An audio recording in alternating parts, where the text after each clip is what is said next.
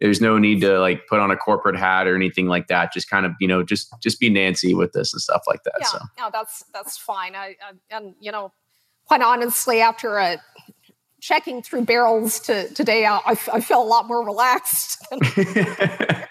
that'll, I think that'll do it.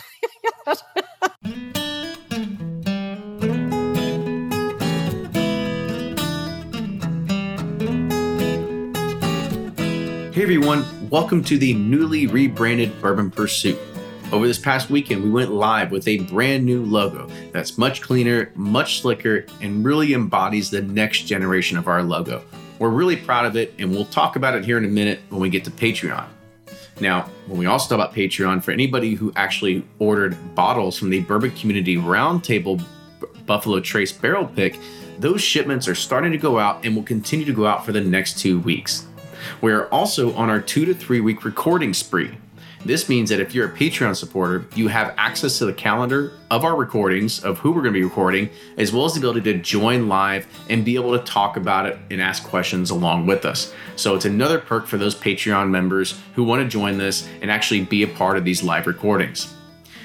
As we had mentioned before with the Bourbon Community Roundtable, if you were paying attention on Facebook this past week, uh, as well as I put on Instagram and Twitter, is that the barrel, the barrel itself is going to have a new life. It is we are now partnering with Third Turn Brewing out in J Town in Louisville, Kentucky, to actually do a Bourbon Pursuit and Third Turn Brewing collaboration Imperial Stout barrel aged beer. So we're going to start working on the mash bill or the grain bill, and it's going to take a deep sleep for a few months, probably closer to six, maybe longer, who knows. And we're to see some bottles roll out here, I don't know, maybe in the fall. We'll see what happens. Remember that the Kentucky Derby Museum's Legend Series is taking place tonight. So if you're listening to this today on the release day and you live in Louisville, make sure you go to derbymuseum.org Legend Series and you go and buy tickets for the interview with Fred Minnick with Fred and Freddie Noe of Jim Beam. The next one we have on deck is with Evan Kulsveen of Willet Distillery. So if you haven't had a chance to go and be there for a Derby Museum Legend Series recording or being there in person, you really should be. So go to the website, buy it, and we'll be there. You can meet us, you can meet Fred, and meet all these great people inside of the bourbon community. Now, for our show today, if you've never heard of Nancy Fraley before, you've been really missing out. She's known as the nose in the industry for crying out loud. She's responsible for blending most of the popular major names in the market, and you can find her talking about them on straightbourbon.com. However, in this episode, we're going to be focusing more on Joseph A. Magnus and her role there, as well as the history of Joseph A. Magnus as well. It's all quite fascinating. Make sure you are following us on all those great social media channels Facebook, Twitter, and Instagram at Bourbon Pursuit. Also sponsor us at patreon.com slash bourbon pursuit. And now we have new stuff that are available on Patreon. As you can see, if you're watching the video podcast, we have new bottle totes available. We also have patches that are going to be rolling out, as well as a brand new t-shirt design. So make sure you go to P-A-T-R-E-O-N dot com slash burn pursuit and help support this show. Subscribe to us on iTunes, YouTube, and Facebook so you can get all the podcasts coming to you from all angles. And make sure you also subscribe to our email list. So go to bourbonpursuit.com, scroll down a little bit until you see a newsletter sign up. Do that. And you're going to have every new episode that we come out with beamed straight to your inbox. Thanks for listening and enjoy this week's episode. From their bar to yours, Chad and Sarah of the popular YouTube channel It's Bourbon Night bring you their favorite at home old fashioned mix with the new Elemental Elixir's Golden Hour Syrup.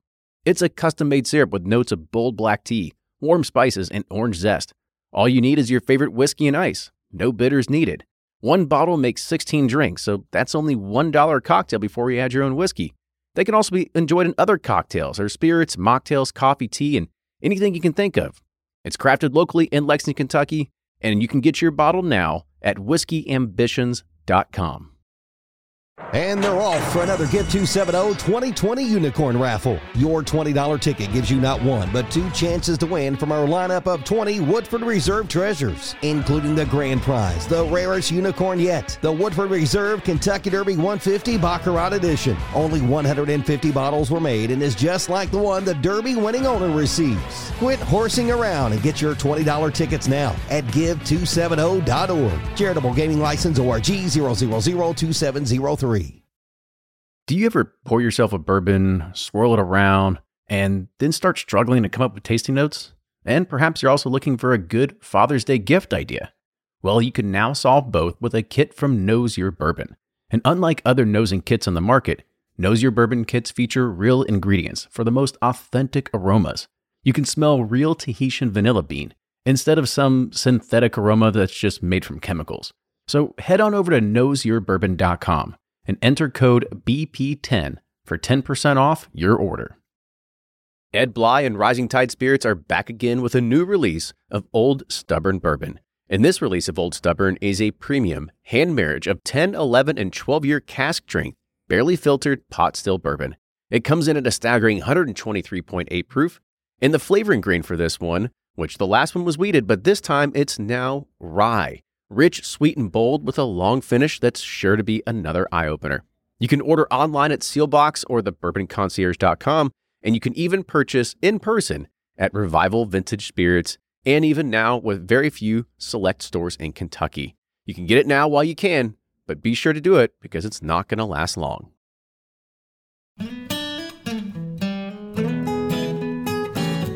Welcome back to the episode of the Bourbon Pursuit podcast, the official podcast of bourbon, the number one podcast of bourbon.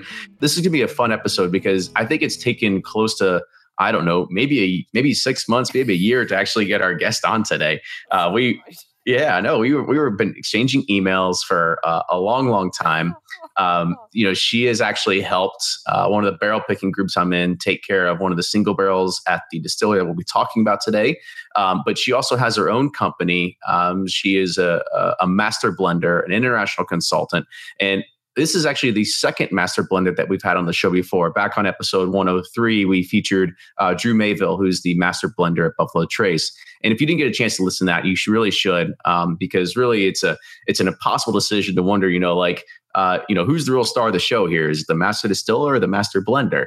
And I think what you know we're going to get a lot of information out of Nancy today, and some of the things that she really brings to the table that uh, a distiller necessarily just can't do. So with that, I want to go ahead and introduce our guest. So today we have Nancy the Nose Fraley, and Nancy is a, uh, as I mentioned, a master blender, an international consultant with nosing services. I don't want to say LLC or enterprise or corporated, but you know what, Nancy, welcome to the show. Thank you. Thank you very much. It's going to be here finally.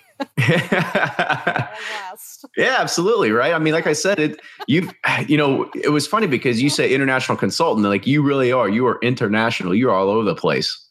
Uh, yes. I, um, I have clients from, you know, Australia, uh, Belize, Haiti, uh, Canada, Mexico. I'm, I'm, I'm you know, bumping between every state in the union, flying from coast to coast every week. yeah, I was about to say because uh, you must be like diamond on Delta, wrap three times plus platinum, you know, plus like American elite status, whatever it is, right? Yeah, that's very true. there are some perks of being in the first class, though. You know, so I guess uh, when you are flying first class, uh, you know, are you ever, what kind of spirit are you drinking if you're flying first class?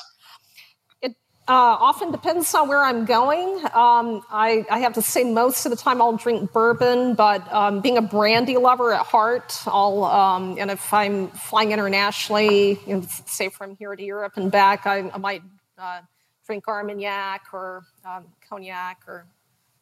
Oh, cool. We'll talk about those a little bit later.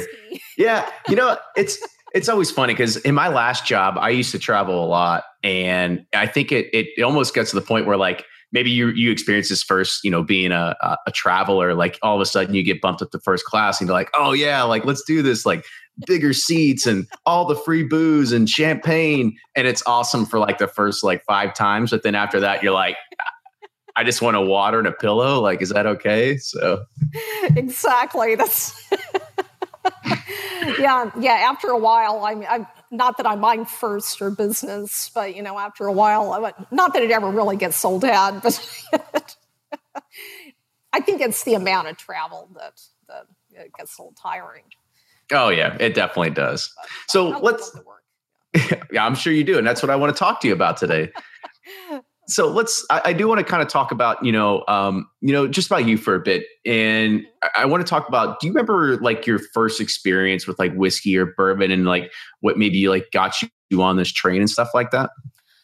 Um yes i well i very much remember that. Um my very first experience i was uh maybe seven years old at my father's wedding to, um, to my stepmother, and I had uh, inadvertently put down a, a glass of Coca Cola.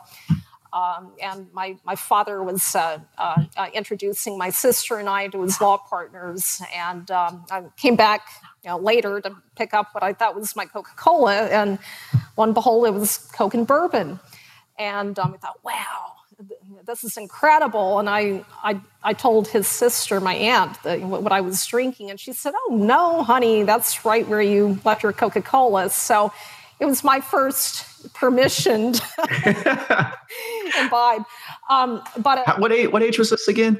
Oh, I guess that I, I, I, was about six or seven years old. Oh, okay. So you had a pretty early early uh, introduction to it, then we could say. I, I did, yeah, and, and it wasn't really professionally um, that I, or you know, when I my my interest really sparked um, until I was um, at a fundraiser in uh, in Oakland, California, and I'm uh, actually uh, trained uh, uh, academically as an attorney, and but before that I got a master's in uh, Indo-Tibetan Buddhism. So I have a very, very, very different um, uh, uh, academic background. But I, I, I, was at a fundraiser, and um, and they uh, uh, had some craft spirits, and I tasted this brandy called Germain Robin brandy, and it, it was literally life changing. Um, it, I just couldn't believe how phenomenal it was. I, I was already a spirits connoisseur.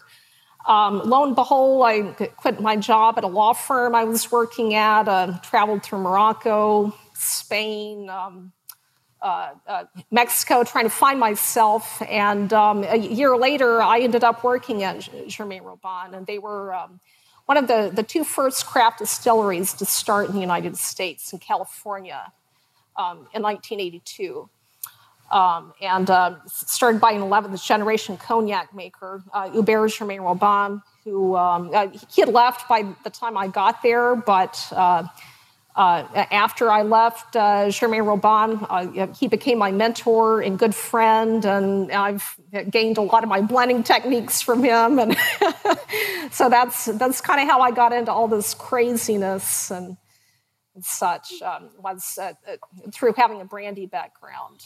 Well, it said you also said you had you were doing law too. Do you have a law background as well? Then? Um, yeah, I'm. I didn't. Um, uh, I, I, didn't actually practice law, but yes, I I uh, trained as a, maritime and admiralty law um, you know, attorney, um, and before that, I was uh, I got my master's from uh, Harvard uh, University. And oh, just this little no-name school yeah. called Harvard. Yeah. I don't think anyone's heard of it before. that, but um, yeah, I, I, I, was on my way to, you know, I wanted to go on for my PhD in that field. And I, I, I love academia, but it, it just, um, and law, you know, I enjoyed that, but it just wasn't quite the right thing. And, um, and I think when I found my talent for nosing and blending, that uh, uh, just, uh, you know, that changed everything in my life, and I've, I've never looked back. it's infinitely more interesting than practicing law. I was I was about to say. I mean, and did you did you actually pass the bar uh, in California um, or? I, I didn't. Uh, okay. I, came very close. Um, and uh, and you know I, I just didn't really have the passion for it. It's uh, the, that's part of my um, I guess the family business, as it were, and uh, it just didn't. You know, I, I enjoyed law school, but uh, the, the, actual practice didn't didn't uh, interest me in the least. Well, it's good you didn't pass the bar. Then it would would it, wouldn't have taken you wouldn't have taken you down this path. Then, right? A- absolutely not. Abs- I would have been, you know, a miserable, you know, a miserly person. All right, so we have to talk about your nickname because it's uh, I, I don't know maybe it's maybe some people find it attractive, but you know you're you know Nancy the Nose, right? So I guess who gave you this nickname and like how did that stem from? The the first time I ever heard anyone give that to me was uh, from Bill Owens, the uh, uh, president of the American Distilling Institute.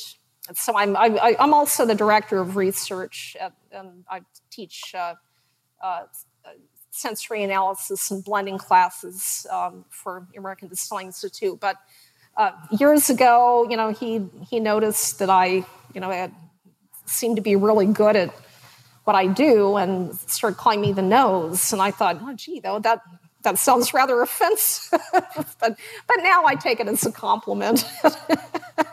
Yeah, I was about to say is like you're almost like a, a bloodhound in human form, then, right? Yeah, that I that I I think also Richard Paterson, um, uh, uh, blender in the uh, UK has that name too. I, I, think he's the original, the nose, but um, but I, I, here on this side of the Atlantic, I I, I think I, I hear people call me that all the time.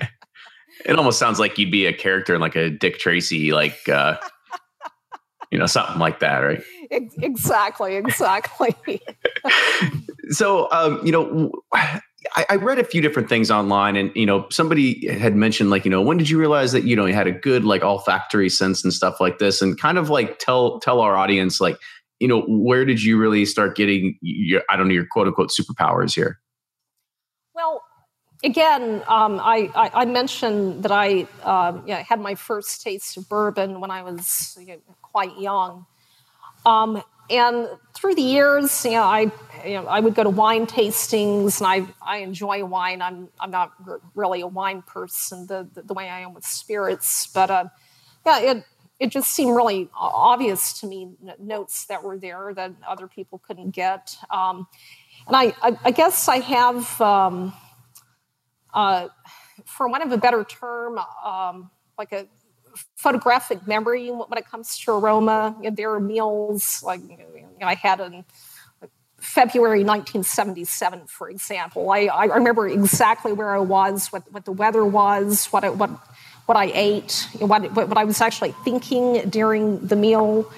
Um, you know, there are certain times in my life when I've had um, intense aromatic experiences, I, I guess you could say, and, and I, I remember everything that's going on um, at, at, that moment or you know at, at, at, that time with that memory. So uh, so it, it, it, was kind of an ongoing thing. Uh, you know I, I knew it was always there. I, I never thought about doing anything professionally with it for sure. Um, and it, it, wasn't really until i worked at uh, Germain Robin that i realized wow what i really want to do is be a master blender. Um, and uh, you know, I, I, I get giddy when I work around barrels and then you know in chais and warehouses and you know, being around that. So it it just um, you know when I kind of stumbled into this world, uh, uh, it just you know the the two things kind of meshed and that that was it. I, I knew what I wanted to do. Talk about one of those. Give me an example of what you said was like one of those experiences that you just, you know, you just said like your senses just overtook and you you kind of had like this aura of a moment and stuff like that. Like g- give an example of like what that is because i don't know if i can even think about that. Like i can barely remember when my first daughter was born and i i, almost want to erase that memory right? So it's like right right. Well well one one would be that that experience literally that did happen in uh, february of 1977 when i you know, had my first mexican food and you know i i remember the you know the aromas. I, I had a um, you know a, a, beef taco and and uh, uh, uh, cheese enchilada, and you know I, I, remember the flavors of the salsa. I, I uh, it was raining that day. Uh, I was living in Atlanta, Georgia. um, I I also remember um, being in um, uh, uh, Fez in uh, Morocco, and and um, uh, in uh, that would have been December 2006, and and walking through the the souks, and you know, smelling. Um, the aroma of spices in, in, one second, and the, the very next moment you walk right next to a, um, a goat head, and, and it's festering with flies all around it, and you know you can smell rotting meat and and, and whatnot. So so I. I, f- I feel like um, you know, and you know, those were. That's I wouldn't tell if that's like a good experience. You just no, that's a memorable one though. and, and and and the thing thing about having this is uh, a good good deal of the time it's not really pleasant, and so you know that's that's why I'm a, a, good deal of what I do too. I'm um, I'm able to pick faults out of. Uh, out of uh, uh distillates very easily, you know, sulfur, acetaldehyde, um, you know, acetic acid, you know, all these uh, th- things going on, and you know, I, and um, you know, I seem to be able to, to pick out all the bad things. It's not all about you know the pleasant aroma. Yeah, I kind of want to I want to talk about that too because you know uh, talk, first talk about like the kind of services that you do offer to a lot of your clients out there, right? Because I think it's it's truly unique in, in what you do offer. Sure. So what I what I do most of the time, the the majority of my practice uh, is actually working as a blender for um, you know uh, Joseph Magnus being, uh, you know, one of the, the major um, distilleries I work for. But I, I'm what I, what I guess you could call a freelance blender. Um, so uh, you know, what Wyoming whiskey, I you know, you know, help them with their blending. Um, uh, uh Iron Root Republic, and uh, uh, Denison, Texas. Um, J. Henry and Sons, and Wisconsin. Um, so I, you know, I get the blends together, pick out the single barrels, that that sort of thing. You know, for clients like that that I you know work for year after year after year. Um, I also help um, uh, d- distilleries that are starting up to you know, make sure they have the right um, you know, aroma profiles. I help um, to develop maturation programs. Um, you know, make sure that the uh, the warehousing conditions are correct and uh, you know, anything that, that involves maturation and blending, pretty much. Um, I, I also help people uh, who might have some kind of issue with their um, their distillate, say some kind of faulty fermentation, for, for instance, uh, you know, or you know, I'll help uh, uh, identify and, and remedy problems with the production process. But it, but it, it's mostly on the, the blending side of things. Interesting. So I'll, I'll just take one one kind of uh, idea or question from like the the because we're gonna have a lot of talk about blending, right? So so I, I kind of want to get an idea of the others. Yeah. So, but I mean, you know, on that, on that side, like, um, you know, when you are looking at like uh, a distillery that's starting, maybe they're creating new make or they're um, they're doing something where they need your services beforehand. Like, what are some of those common mistakes that you see distillers make or um, you know is there like can you notice it like during the white dog or the early mash process and you're just like you can just smell it out and you can just like this is there's a problem here? Oh yeah. Well oftentimes if people whether they hire me or an, another consultant uh, one thing that you'll find quite often is maybe they uh, but before we even get to your question there is they'll um, they'll buy the wrong piece of equipment for for what they're trying to make. Um, you know they're by, the, by that I, I mean the, the, wrong choice of still. You know, there, you know, that kind of de- de- depends on what you're trying to produce, so that that can be an issue right there. Um, probably give an, ex- give an example. Like, what do you mean the wrong kind of still? Like a because like, I mean, what we all talk about in here is we talk about pot and we talk about column, right? And those are the oh, biggest sure. things in the in oh. here. So, like, what what do you mean? Like, what's an example of something? Uh, sometimes a one still fits all. So if if, if you're making a bourbon, for example, and you buy, um, uh, you know, a, a, a German um, still, you know, steam jacket and, and, and, such, that, that may not necessarily be appropriate for bourbon production. Um, and, you know, well, or, you know, depends on what you're trying to make, um, and you know what your goals are, what congener level of the spirit you're trying to pr- produce. Um, so that that can be an issue, uh, but but once once you're already in production, probably the primary problem I find um, are people having issues with fermentation, and often oftentimes it uh, it'll just uh, come down to uh, you know um, improper sanitization or cleanliness in the fermentation tanks. Um, uh, so you know, that's that's a really common issue I find. Uh, it, because of course here in the United States, and unless you um, you know say grew up in bourbon country and uh, apprenticed at you know a distillery with your father or whatnot, um, you know we don't really have uh, you know people coming into the craft world usually don't have experience in distillation. So um, unless you've taken classes or hired a consultant or had some kind of training, I, I find people that are doing, say, pot still distillation uh, are, are, not making proper cuts. Um, and, what, uh, go ahead and explain like what a cut is to a lot of us that so, are, are kind of like, what? What the hell she just say? Yeah. So okay, so so so during pot still distillation, you know, of course, the, the whole distillation process, you're going from um, liquid to vapor form back to, to liquid again. You know, you're you're trying to. Um, so so when, when when when you're making cuts, you're the the, the first cuts off your uh, if if you're doing pot still. Uh, distillation uh, will, usually be a double uh, distillation, and and so say you might go from um, from eight to 10 degrees of alcohol, uh, you know, with your uh, um, fermented product. Let's say we're making a bourbon. Um, and from, from there, if you know, maybe uh, 27 to 30% alcohol, and then finally say to maybe 70% alcohol by volume if, if, if you're doing that style of distillation. So when um, you're, you're, making your cuts, what you're trying to do, and this this this really occurs uh, at the place where it really counts it, it is during your um, the second distillation.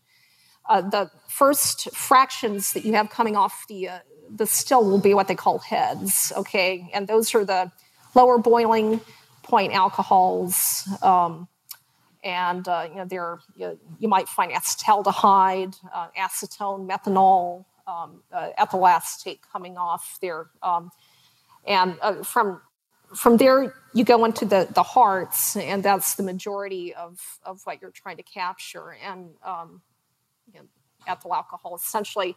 Uh, after that, you go into what are known as the tails or the, fusel oils. So that's this uh, oilier.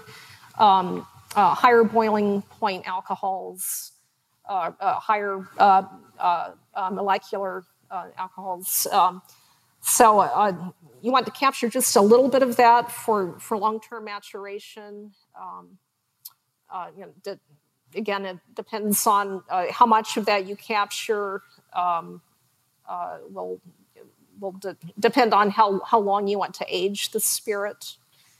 So, um, so you know, there's there's a, a lot of science, but a, a, lot a lot of art to it too.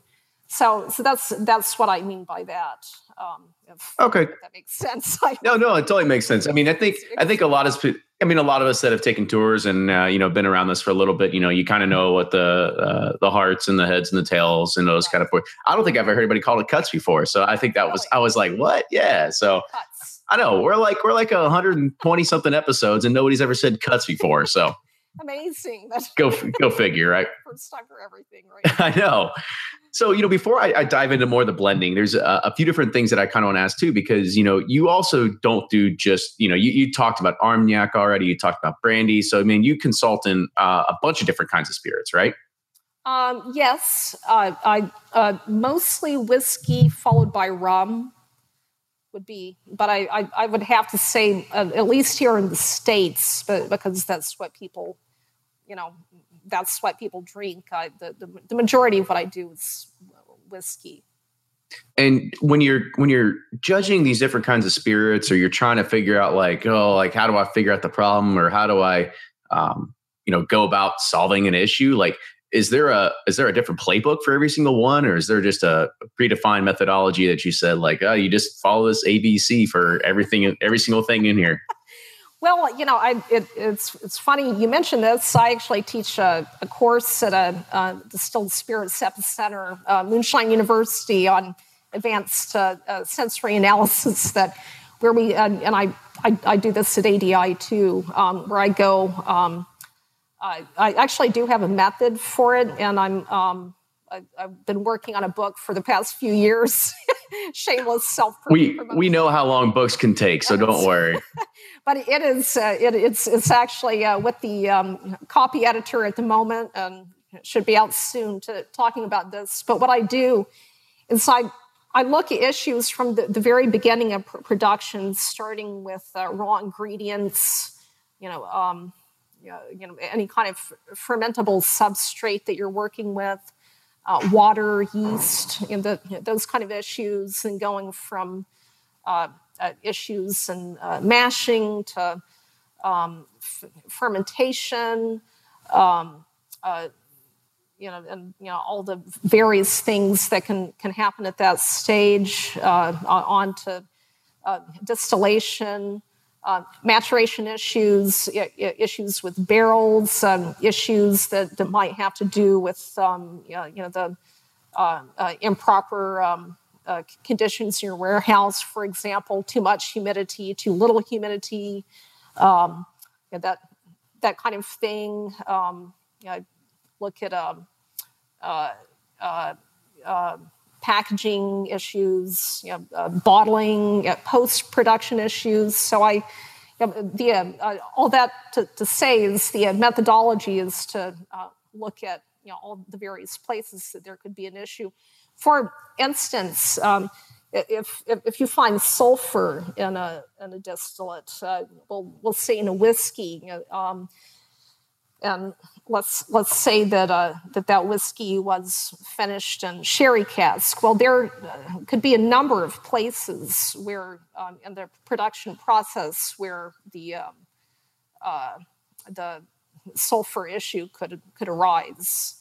So so that's that's the, the kind of thing I, I break down with clients and you know figuring out where you know did it, did it come from the uh, sherry cask? What was it? Uh, you know, something um, you know that ha- happened during f- fermentation, you know, weak yeast. Uh, uh, you know, could could be a number of things. So, so you know, we d- dissect all those issues. And, until awesome. we, we nail it down, find out what the problem is, and correct it. It sounds like there's a there's a problem solving. Uh, I guess you could say uh, challenge to all this, right? So I, I, think that's what you have to figure out. But um, you know, there is a there's a question that just came in from Terry Bone in the chat, and this kind of just goes back to nosing in general. Um, you know, first is uh, one is is there any kind of way that you would be able to uh, that you would suggest to listeners on how they can train their noses better? And Terry asked, he says he's heard a trick about rubbing whiskey on the back of your hand to be able to draw out some of the scents. Is there any truth to this method or any other tricks if you try struggling to develop your nosing? Well, one thing I, if, if, if we're going to do it in earnest, um, uh, it, it yeah, don't don't lie to my listeners, okay? Yeah, okay. so it it it depends on what you're trying to train for. If if if, if you're trying to train as connoisseur, um, versus if if you're trying to train as a professional, if, if that makes sense. Um, so if, if if you're training as a connoisseur, you know, well, I, I, I would say there is certainly overlap there too. But um, let's, let's think of the, the lay person, right? Yeah, nobody, yeah. nobody that's going to go in the industry, but who's the lay person that just wants to be better at it? We'll take that. I would say um, a really good way to, to start bringing um, uh, that aspect, you know, aroma into consciousness is to start becoming aware of it through the day. When you wake up, think about what you're smelling. You know, you know, is it coffee? Are you smelling, um, uh, you know, mowed grass? Or are you, you know, start start thinking about things that you know, throughout your day um, and you know, I mean, not that you know you have to be conscious of it 24 seven, but you know, to start being aware of of what's around you. Um, one thing I've I've uh, realized too, I created a um, craft whiskey aroma wheel uh, back in I, don't know what I think I. I think it was 2009. It's been a while, right? Yeah, yeah, yeah. I started in 2009 and re- released it in um, 2012. Um, but but one thing I learned is that uh, uh, you know studied aroma wheels from everything from cork to cheese, to, you know, whiskey, wine, um, uh, coffee, what, whatever tea. Um, and, and if you look at, at, at, all these things, you can kind of break aroma down into some really basic constituents. And, and this is a way that I like to get connoisseurs um, to start thinking about things they're picking up. You can break it down into um, uh, fruit notes, floral, uh, vegetal slash herbal, um, sweet, spice, smoke, um, and then for um, for uh, spirits that have aged for a while, I always like to think of um, wood, you know, meaning tannins and uh, and such. And um, and oh, I uh, the, the one I, I left out too would be nutty slash oily. So you know, you can often get, you know, an old um, malt whiskey, for example, a lot of uh, nutty notes, or an, in old cognac you need to think of an acronym for that so it's just a lot easier for you to remember right? Well yeah uh, in the uh, uh, brandy world we kind of called that a elusive aroma uh, rancio. It's r um, a n c i o you know as a rancid. Um, uh, kind of comes from the um, uh, oxidized esters of fatty acids well awesome. you, you know it was cheesy nutty kind of aroma.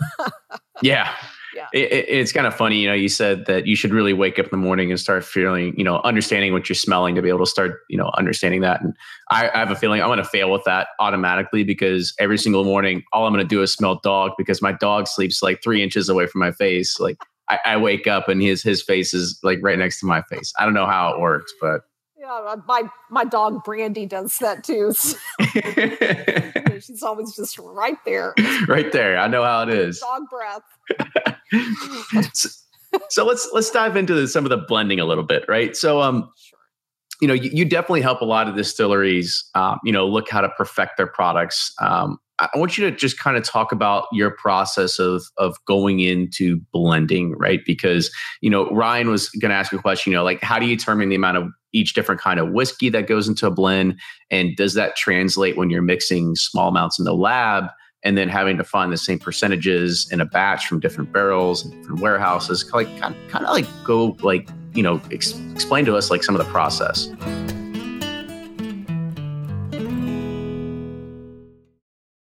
If you're anything like me then you can't get enough about bourbon. And that's why i'm a subscriber to bourbon plus magazine. Bourbon plus is a quarterly publication that tells the stories from the heart of bourbon the farmers who grow the grain the distillers who labor over the process, and the people like you and me who raise their glasses to celebrate it all. Subscribe to Bourbon Plus magazine today at bourbonplus.com, that's P L U S.com, and use code PURSUIT at checkout for $5 off your subscription. Shopify's already taken the cash register online, helping millions sell billions around the world. But did you know that Shopify can do the same thing at your retail store? Give your point of sale system a serious upgrade with Shopify.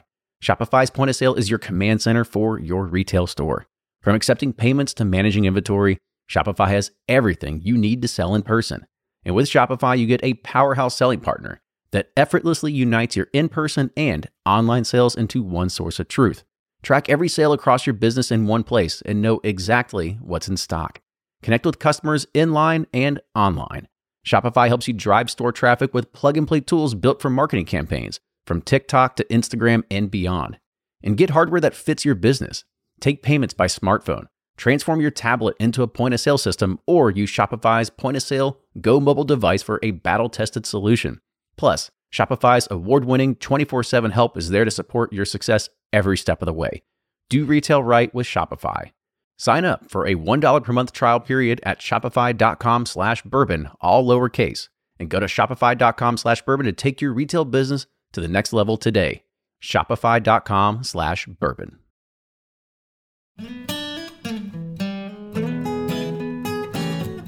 I want you to just kind of talk about your process of of going into blending, right? Because you know Ryan was going to ask a question. You know, like how do you determine the amount of each different kind of whiskey that goes into a blend, and does that translate when you're mixing small amounts in the lab? and then having to find the same percentages in a batch from different barrels and different warehouses like kind, of like go like you know ex- explain to us like some of the process well what, i do um, i like to think of it and I, I know blenders around the world you know whether it's for cognac or perfume or uh, tea or wh- whatever um, will will think of blending often in and what I, I I call it the pyramid theory. Um, or you know, I've heard people de- describe it uh, based, you know, in, in, various ways. So, so you can think about it is the, the base of the pyramid will be um, your. Uh, let's say I'm putting together a whiskey. Okay, so the uh, base of the pyramid, which would be the majority of the blend, will make up. Um, uh, you know, let's say it. You know, it has I don't know, um, you know, caramel and vanilla notes, but, but, it's kind of unidimensional outside of that. So what, what I'm doing on the next tier is trying to fill in uh, levels. And I, I remember um, Drew, uh, that wonderful interview that uh, you did with him a while back from a, but Buffalo Trace, uh, what, what, was talking about this is you know, like a, uh, you know, building a, a symphony or, you know, you're you're trying to build something. So, um, so that's that's what I do at each tier of the pyramid. The um, second layer, you know, maybe um, if at the bottom I have plenty of caramel vanilla, maybe I need a, a, little bit more fat or you know body or mouthfeel or you know floral or fruit notes or you know something like that. So I'll um, you know, find whiskeys that would be in, in that profile. And at, at, the very top, I'm looking for a nuance component that you know might only be as little as 0.5 of a blend to maybe three or four percent at most. Um, so when, when, when I'm blending, and it, and it, doesn't matter if it's three barrels or 40 or more, um, that's in general what I'm trying to think of. Um, so I'm, you know, I'm, I'm trying to construct something and build dimension to a blend. Um, and, um, uh, but you know, as a blender, you know, I, I, always think of you know the, the, the job of a blender is to create uh, complexity, consistency, and quality.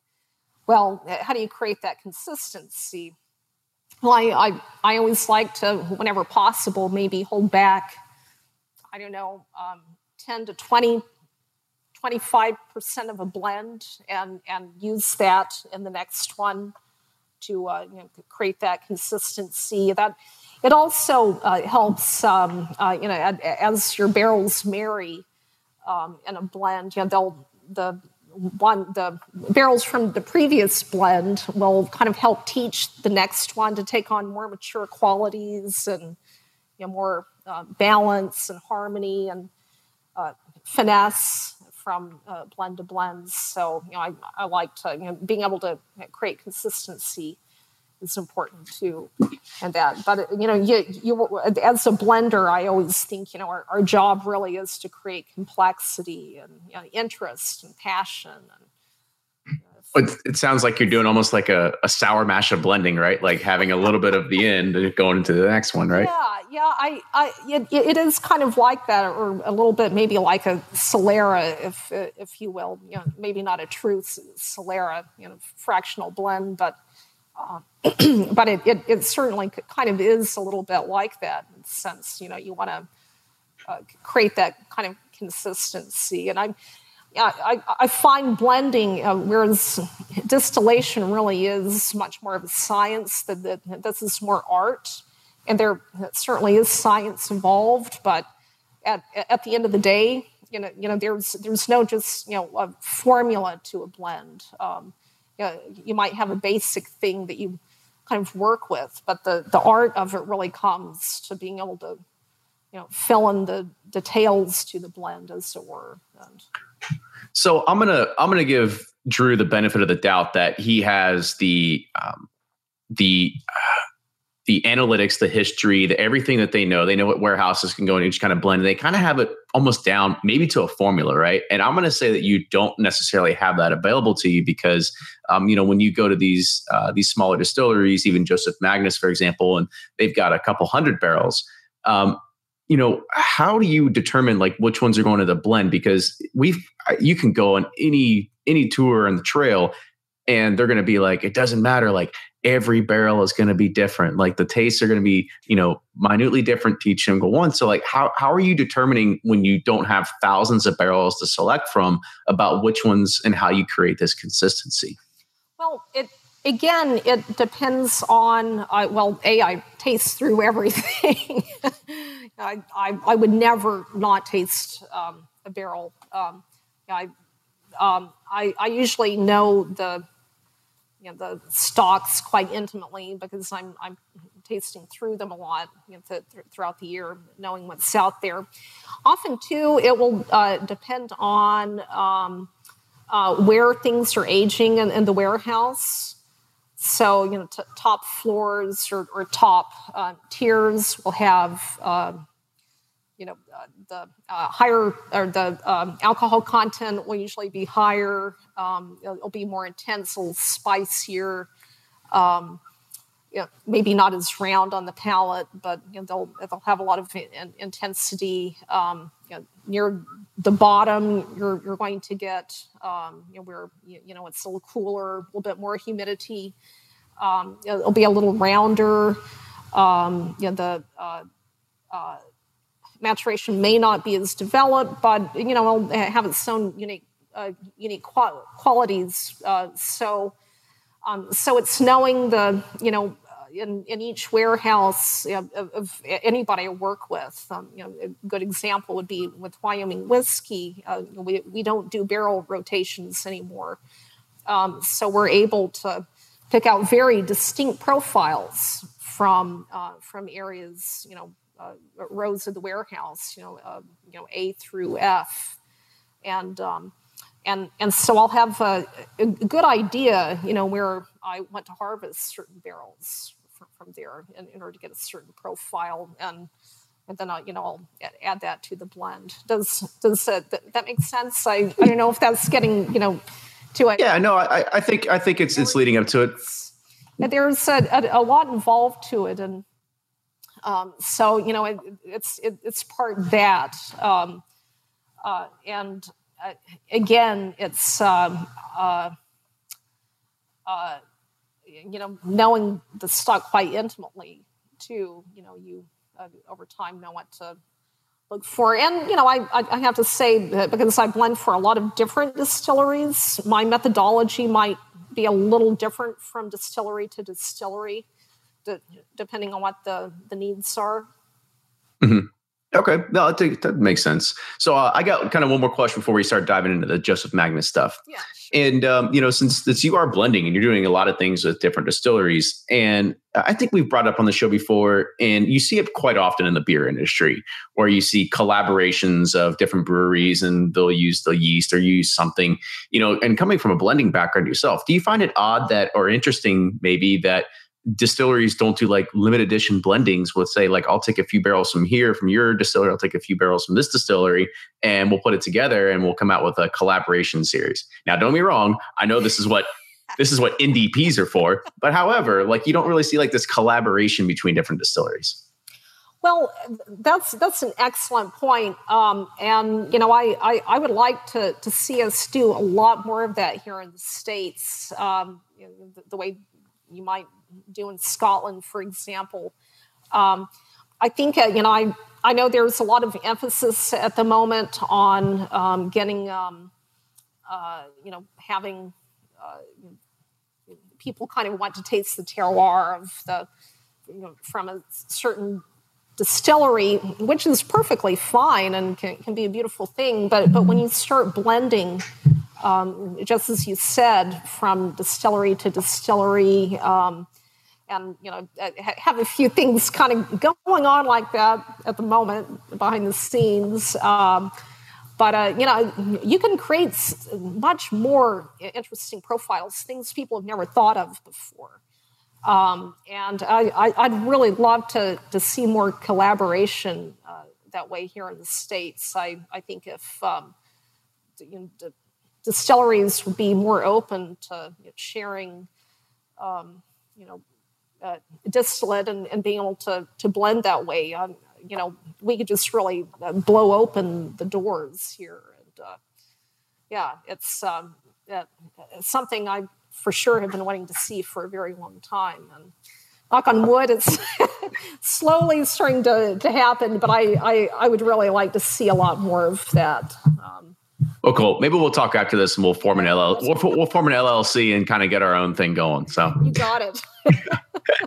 so there's there's also one more question about blending, and you know I asked this to Drew, and I kind of want to get your take on it too, yeah, because uh, you know there's there's a lot of people that do home blending. You know they like to do it with aftermarket products. Um, perhaps they perhaps they like go buy a uh, some white dog and age it in like one of those like one gallon barrels, or they take a they take the one ounce uh, out of every single one of the bottles they have, and they put in their affinity bottle.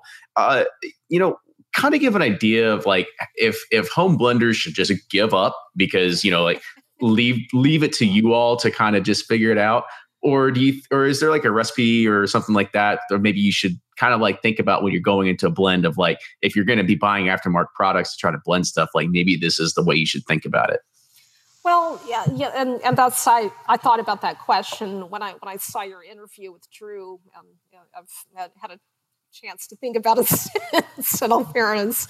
Um, you know, I I certainly encourage people to do home blending. Um, I mean, heck, I I have to admit, I you know, in my free time, not that I have that much anymore, but you know, when I when I'm actually at home, I I like to do things like that myself. Um, that said, uh, and and I think Drew is spot on about this. You know, in a you know one to five gallon barrel, you know, even a ten gallon, you're never going to really be able to uh, approximate the the kind of things that you can do um, you know, with a say a standard 53 gallon uh, whiskey barrel. Um, and I, I know people, you know, might you know, make up blends and add a little bit of you know, port or sherry or Sauterne or you know something like that in their home blends, which which is great, and those kind of things can be you know, really um, uh, nice in and of themselves, but but you're never going to quite approximate the, the same way that it would be from when you put it in a finishing cask, for example, where you have uh, the benefit of the ingress and egress of oxygen over time, and you know more um, complex chemical reactions occurring, and uh, uh, you know, it, it will be different in, in that. And um, uh, and so, you know, I certainly want to encourage all the home blenders. Uh, you know, it, it's it's a fun thing to do for sure to see what kind of uh, aromas you can create, but but it, it, it is a very di- different thing for sure.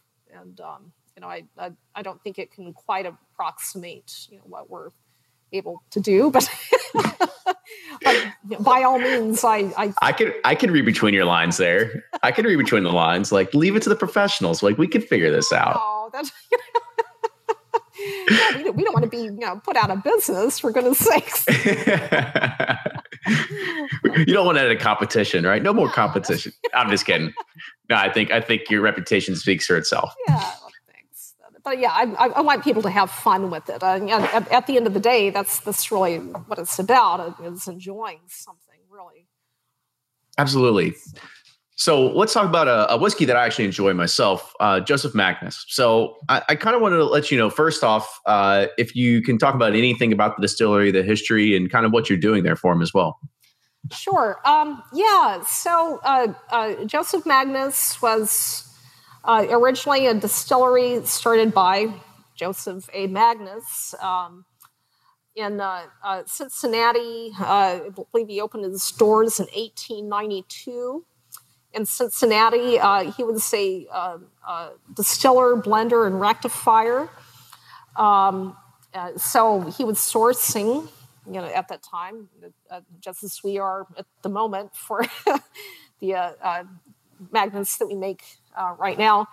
Um, he shut his doors in 19, 1917.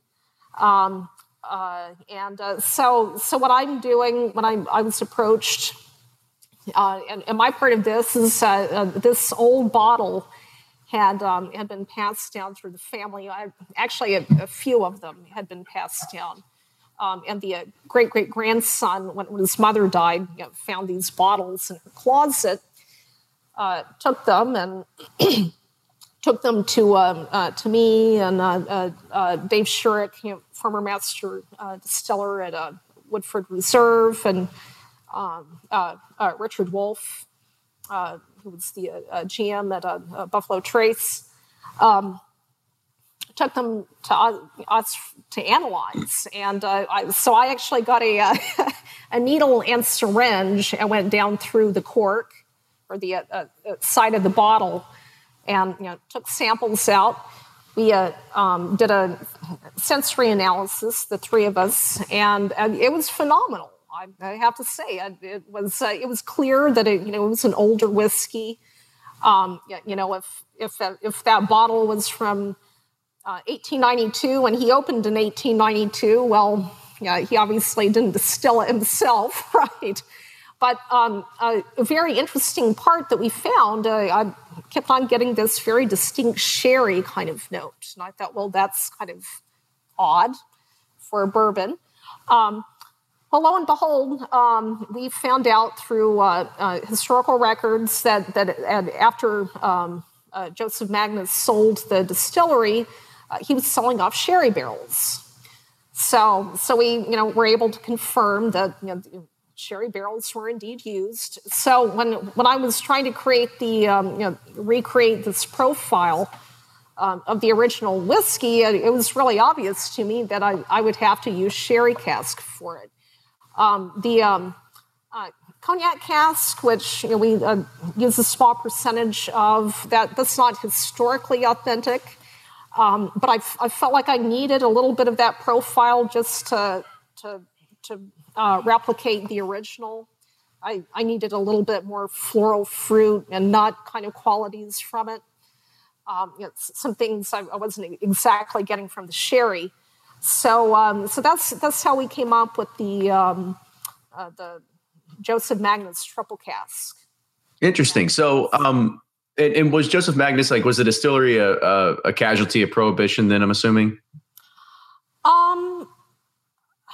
Well, the Volstead Act didn't go into effect until what was it, 1919?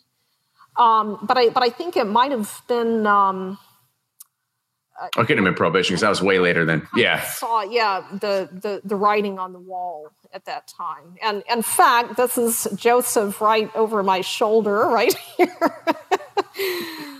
um, well, I think it's interesting that that he was aging in sherry cask because I, I kind of thought that you know a lot of the the different kind of like um, you know the aging in different kinds of barrels was mm-hmm. was something that is is more modern in the past like decade rather than it was doing you know 100 years ago well, yeah, I, I, I agree. And um, I've, I've since learned that um, uh, sherry casks were not uncommon here uh, to find in the United States. And um, maybe he was, he was just using what he could find. I, I don't know. I've, I've, I've really been wanting to, to, to find out a little bit more why he chose sherry cask. But, uh, but the original, um, and I keep it in an undisclosed location, uh, a little bit of it in my my home office. we won't. We make sure we won't give out that address. Thank you.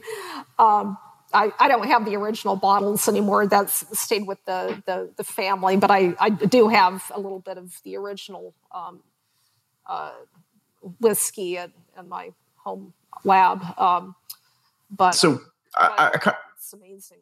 I kind of want you to talk about like reverse engineering this and kind of like what your thought process was going into this and, and how you got to triple casking something to kind of try to recreate that original flavor. Well, again, you know, um, I know that um, it, it, it, was quite obvious that I, will I'll start with the sourced whiskey, okay? I and I I know a lot of people are you know always pleased with distilleries that source, but in, in, in, I think it's I think it's it's better to have transparency than anything, right? So I think that's I think oh, people I, appreciate I, that. I agree, and uh, but you know I I have to say in this case there was a historical precedent with that with the original distillery, and they they were doing that uh, obviously when they opened. Um, and, you know they had bought some old whiskey and uh, you know had it in sherry cask. Um, so you know there there certainly was a historical precedent for it, and you know being a blender and a rectifier too. You know, you know that's what you do. You have sorts sometimes, but um, uh, so yeah, uh, you know the, the, thought process was trying to stay um, to to keep to the um, uh, uh, in, integrity and taste profile of the original whiskey as much as possible using what we have to work with today. And um, uh, and and so that you know, that that's why you know we or I chose to finish it in sherry. Um, and uh, you know, again, the cognac cask part was uh, you know I it's not historically accurate, but I, if I was going to maintain the integrity of the original and the you know, stick as close as I could to the original um, profile, uh, I felt like I had no choice but to, to use that. I mean, I guess kind of talk about like some of the different flavor profiles that you are getting off these different kinds of cask finishes, right? Because it seems like that that that is that is your your key to finding these secret blends is is is using all these these crazy kind of barrel finishes. So what I'm I'm looking for, uh, but because the, the the whiskey that we use is now 10, 11 years old, um, you know, I'm I'm not looking. You know, first of all, in the finishing cask, I I'm not looking for new tannins necessarily. Um, so I I like to, to be very careful about what cask I pick. Um, you know what what cooperages I you know work with. Um, you know, I, I don't want to be introducing new tannin uh, in there. But but from the the uh, Oloroso, for example, I, I want some nuttiness and uh, dry dark fruit and black currant and um, you know that that sort of thing. From the the PX will be a little sweeter, and I excuse me, I I, I don't use a whole lot of that in the blend. Um, but I, I want just a little bit more of that nutty quality again, dry dark fruit. You know, think um, date, fig, um, black currant. You know, uh, dark um, uh, dark cherry, that sort of thing. Maybe uh, you know, some um, candied orange peel. Uh, as well, and from the cognac, I'm I'm really looking for a little bit more of a um, uh, I, I hesitate to say grapiness, but I, I, a little bit more of a um, uh, floral note and and maybe um, maybe a, a, little orchard fruit in there too, if, if that makes sense. You can say whatever you want. It, it's gonna make sense to me because I'm not a I'm not a trained. I, I don't train my palate that well. So yeah. so yeah, and, and and a little bit of the the notes that you might get from. Uh, um, you know, from Ugni Blanc, which they, they use in cognac. You know, that that's the varietal that's that's used um, to to make cognac. Um, you know, we get a little bit more of the uh, minerality, if, if, if, that makes sense, uh, you know, from the, the soil and, and such. So, so that those were the kind of notes that I I was looking for because the original uh, Magnus, you know, that, that old bottle of you know 125 year old whiskey was so complex. I um, unfortunately it's degraded a lot after I opened it. I you know I keep my vial you know, well sealed in a dark, dry lo- location at my house, but um, but you know it, it has uh, started to degrade. But when we originally opened it, uh, it, it, was one of the most complex things I think the three of us had ever tasted. It was just absolutely phenomenal. Well, awesome. So there's a there's another one that you guys are also pushing out there. Actually, you guys have a few different labels. So you got the single barrels uh, from Joseph A. Magnus as well, um, and then those are just uh, straight source, just single barrels, right? Nothing too crazy finishing or anything like that. For for for which one again? Uh, the Joseph Magnus single barrels. Oh, uh, yeah, like the the private the private programs, right? That's, yeah, that's correct. Yeah, Yeah. yeah, yeah. There's yeah, not, nothing yeah, crazy about it. Yeah, Maybe, and maybe it's crazy, but that's yeah, right. No, I'm with you. Uh, and then there's uh, Murray Hill as well. Can you talk about that one a little bit? Sure. Um, so uh, uh, Murray Hill Club was um, when it, it was an original um, Joseph Magnus brand from the turn of the century. Um, unfortunately, with that one, I did not have an original bottle to go with. So I, all I had were these turn of the century uh, advertisements that said things like um, uh, Murray Hill Club is preferred by uh, nine out of ten gentlemen, or you know, it, it helps with um, um, what what there was uh, some kind of wild saying about um, uh, if it, um, if if marriage is the fatal termination of a disease called love, then Murray Hill is the cure for that. it's really you know obscure, you know, very nebulous kind of Macho, whatever. Yeah, yeah. yeah. And so I, I, I really had no idea how to how to make you know I, well, I- you know how am I going to blend something you know, based on what these advertisements say.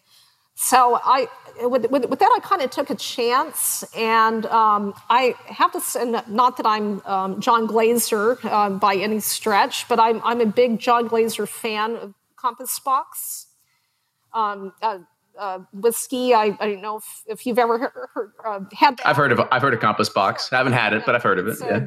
brilliant blender. Um, he's one of my blending heroes. Uh, and I, I wanted to kind of do something in that spirit. Uh, again, not that I'm him, but but I, uh, he, uh, his style of blending was, was certainly an inspiration. So, uh, and I, I know he does blended whiskeys. So I thought, well, why not um, revive uh, um, a, a historical category of blended bourbon?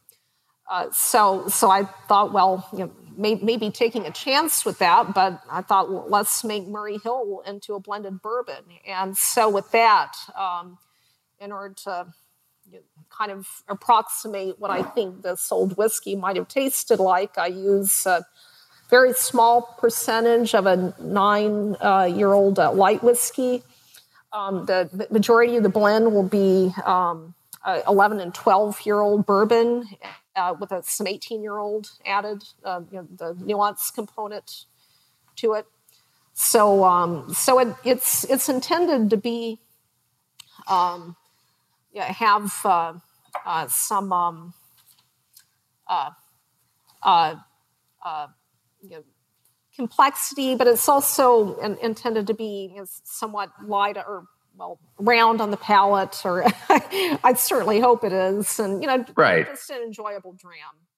So this is, I mean, I'm, I'm glad you kind of put that out there because it was actually a question that came from uh, on Facebook. It was from Jason Fritz, and and and and he's kind of curious. Is like, so you know, there's light whiskey in Murray Hill. How can it be labeled a bourbon then? You know, I don't know if, if this is a TTB question, but he was just kind of curious. yeah, yeah. There, there, there, there is a category called blended bourbon, or also known as bourbon, comma a blend, and I think you- have to have fifty-one percent um, straight bourbon by the proof gallon or something like that. I for, forget the exact. Um, uh, specification, but we're, I mean, way down. I mean, the the amount of light whiskey that we use, you know, maybe it's one barrel to five, you know, much older uh, bourbons.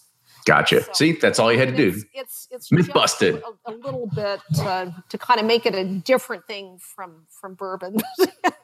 Right. yeah, but it, you know, it, it's um, and you know, it, it, it's its own thing. It's it's not exactly like bourbon, but it, it has a lot of those qualities. And I I think also, you know, being um, I'm you know, because I I have more of a kind of a European spirits background. Um, and you know, those type of spirits tend to be much shyer on oak than uh, you know, say bourbon and other American whiskeys. I also wanted that component from the light whiskey to not you know be quite as oak forward and be a, a little shyer on that aspect. Absolutely. And then you've got another product called the cigar blend that is uh, one of one of your babies as well. So I kind of want you to. That's my child. so yeah, so kind of talk about like what what goes into the cigar blend and what makes this, uh, you know, the I guess you could say the the motivation uh, to make it as well and everything like that. Yeah, sure. So um, so I was. Um, actually, I, I live in Berkeley, California, and I was uh, a rare time that I was at home. I, I was under um, on my deck under the, the redwoods one evening on a, a nice warm evening, um, smoking my pipe, and I you know, I was having um, you know, trying uh, the uh, Joseph Magnus uh, triple cask, uh, a number of my um, other bourbon go tos, and then I ventured into over to Armagnac and for whatever reason, uh, nothing was really hitting my palate the right way that evening. So I thought, hmm, well, you know, I, I like to have an occasional you know, cigar or smoke a pipe occasionally, and uh, wouldn't it be nice to, you know, I, I like um, uh, cognacs that have been, you know, the cigar blend cognacs and such, and I'm an Armagnac fan. Wouldn't it be great to make something like that with bourbon? And uh, so that that was the genesis of it. And, then I um, started putting together some prototypes and uh, see how this would really work out.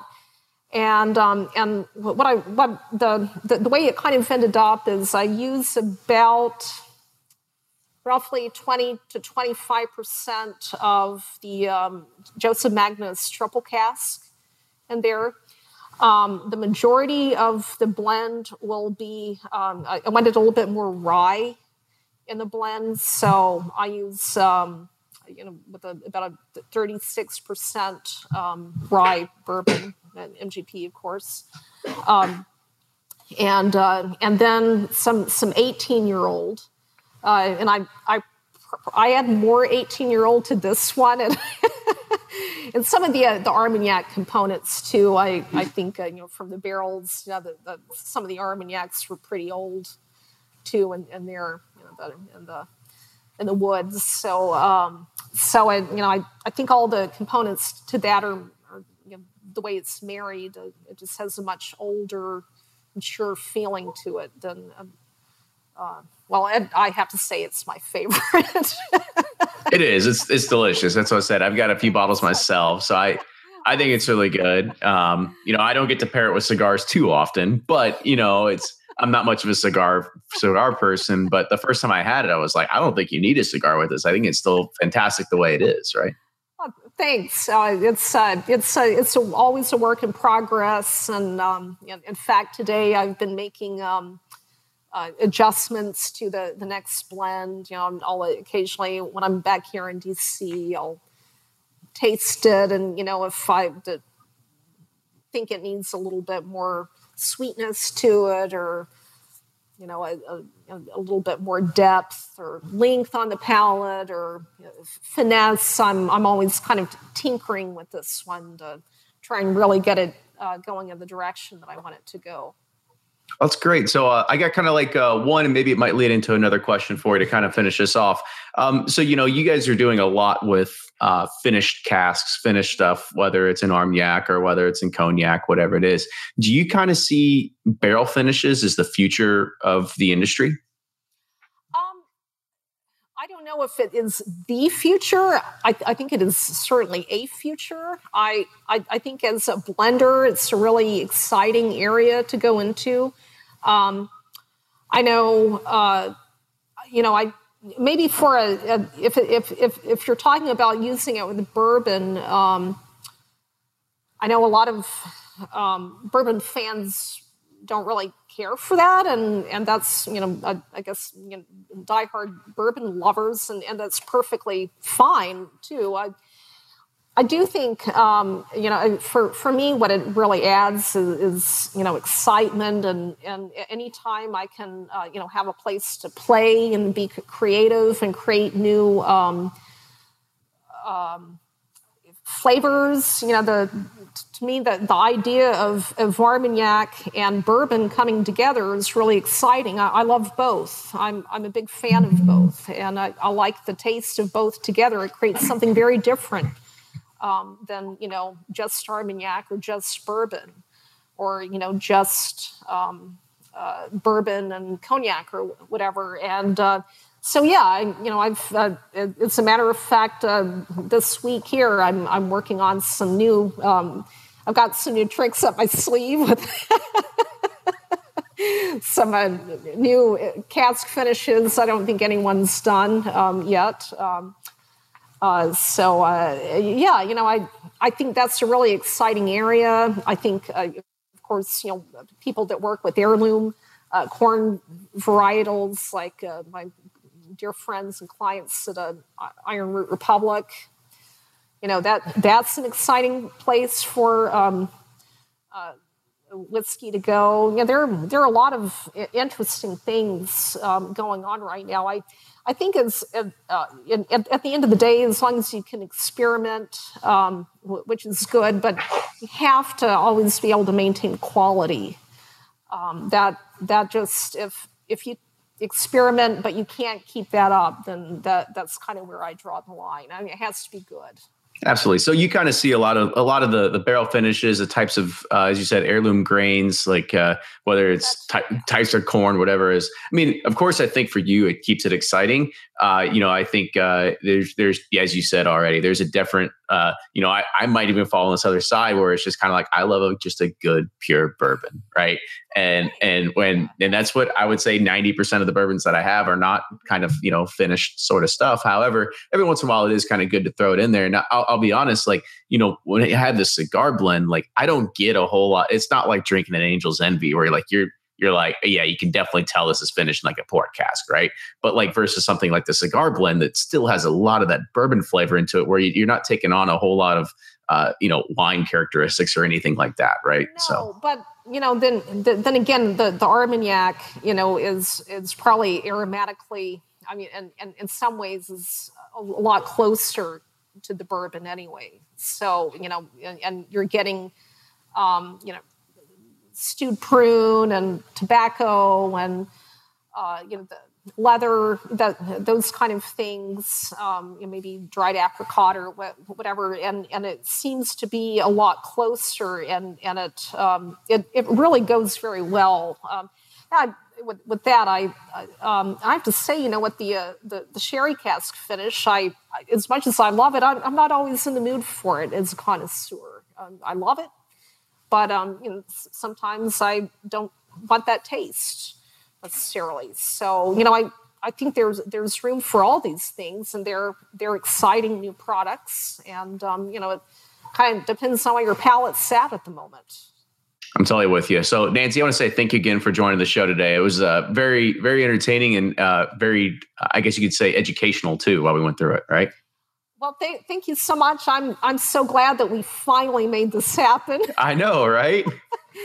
it's been a real pleasure. Thank you. Absolutely. So I want uh, I want you to be able to give a, kind of plug for any way that anybody can get in contact with you. If you have a website or anything like that that people can uh, learn more about you or anything like that. Well, I, I have to say I'm a little embarrassed to admit I don't have a website. Yet. well, let me let me guess. You don't have you have a, let me guess. You don't have a Twitter handle either, then. the, the, the what's that? You don't have a Twitter handle either, then? Is that what I'm guessing? I, I, I'm so technological. it's it's um, shameful, really. it's okay. I had, to, I had I had to go. I think through like LinkedIn and like nine other people to get a hold of you. About me in the Atlantic, or yes. So you can find her. You can find her all those different places, and. Absolutely and of course, uh, we named all the different brands that Nancy has been uh, working with throughout the show. So uh, Wyoming whiskey, Joseph A. Magnus. So you can go and you can go out there and you can go uh, put her. Henry and Sons. Yeah. Yeah. So you can go out there. You, you can go out there and you can taste them and you can uh, put it to the test yourself. So Nancy, once again, thank you for joining on the show. Now Nancy might not have a, a Twitter handle, uh, but we do, as well as Instagram and Facebook at Bourbon Pursuit. Go ahead and follow us there. If you like what you hear, make sure you support the show on uh, uh, Patreon. Uh, you can join us at three, five, or ten dollars a month. We've got T-shirts, giveaways, koozies, all kinds of cool stuff. So uh, go there, Patreon.com/slash Bourbon Pursuit. If you have any other show suggestions, people you'd like to see, if you'd like to help sponsor the show in 2018, make sure you send us a message. It's the duo T H E D U O at BourbonPursuit.com. Uh, once again, Nancy, thank you so much for joining us, and we will see you all. Yeah, we'll see you all next week.